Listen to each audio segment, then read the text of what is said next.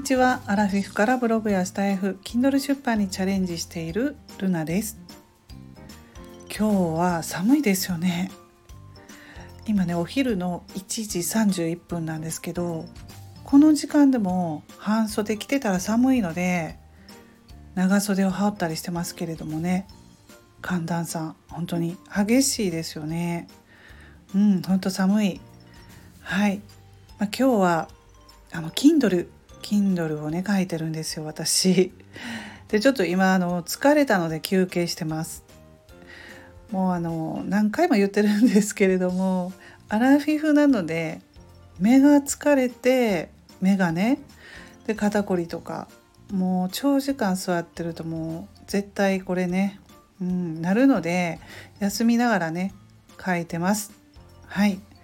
もう若い人はねあのー、全然そういうことないと思うんですけどやっぱりこう50代っていうことでねどうしても目の疲れが防げないもう肩こりとかも日頃からあるのでもうこれが本当に嫌うんどうにかならないかななんて思いますね。ちょっと悔しいですよね。書きたいのに疲れてきて休まないとダメっていう風な感じで。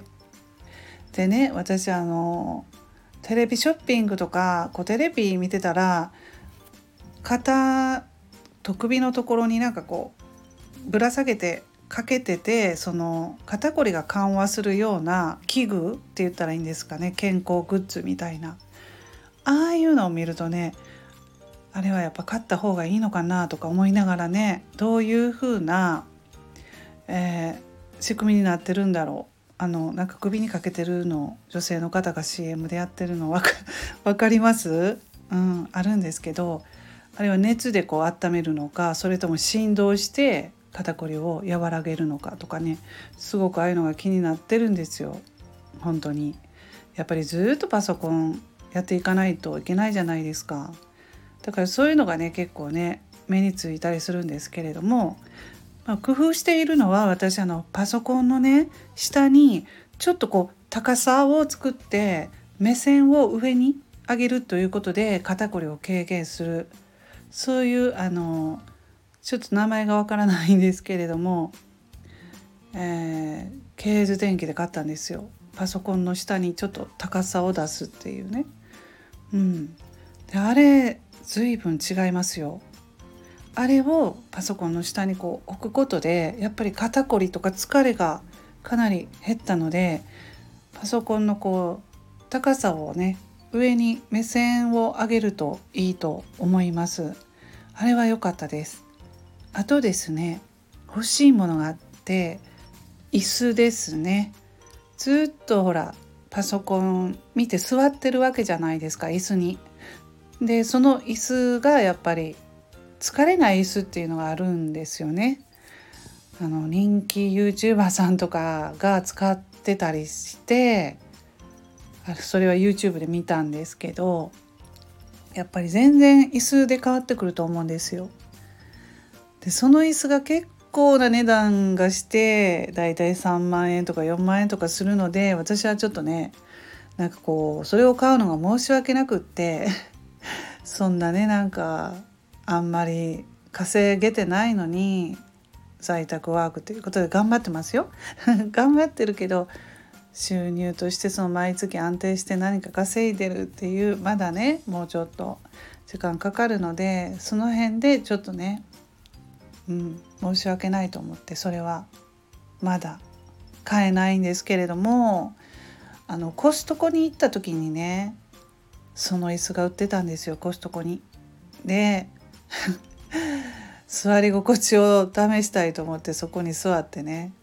あやっぱりこれ全然違うなって思いました。コストコにあるんですよ。わかる人います？ね座ってくださいって買ってもらうためにあの何て言うんですか？椅子？サンプル置いてますよね。あれでも売れてると思いますよ。今あのパソコン在宅ワークする人が多いのでね。うん。ああいうのを買ってブログで紹介したりしないといけませんね。はい、まあ、そんな感じでね今日は Kindle 頑張って書いてます。うん。ま Kindle もブログもそうですね、まあ、文字数書かないといけないから。ちょっとその辺で私はまだまだ1万文字ね。1万文字 Kindle は1万文字は書かないといけないのでそれがスラスラ書けないんですよ。まだ。ちょっと今見たら6600文字だったので。あまだまだ。うんなもうちょっとね。頑張って。書かないとこうスラスラ書けないんだなとか思いますね。うん1万文字を軽く書けるようになったらね。すごいと思うんですけど。まあまあでも最初ブログを始めた時は500文字が精一杯だったのでそれに比べたら全然ね成長しましたけれども。うん。でも Kindle となるとね文字数がいるんですよ。そう。そこがねうん。もうスラスラ書けるようになるといいなと思います。はい。それでは今日はこの辺で終わります。ルナの独り言ラジオルナでした。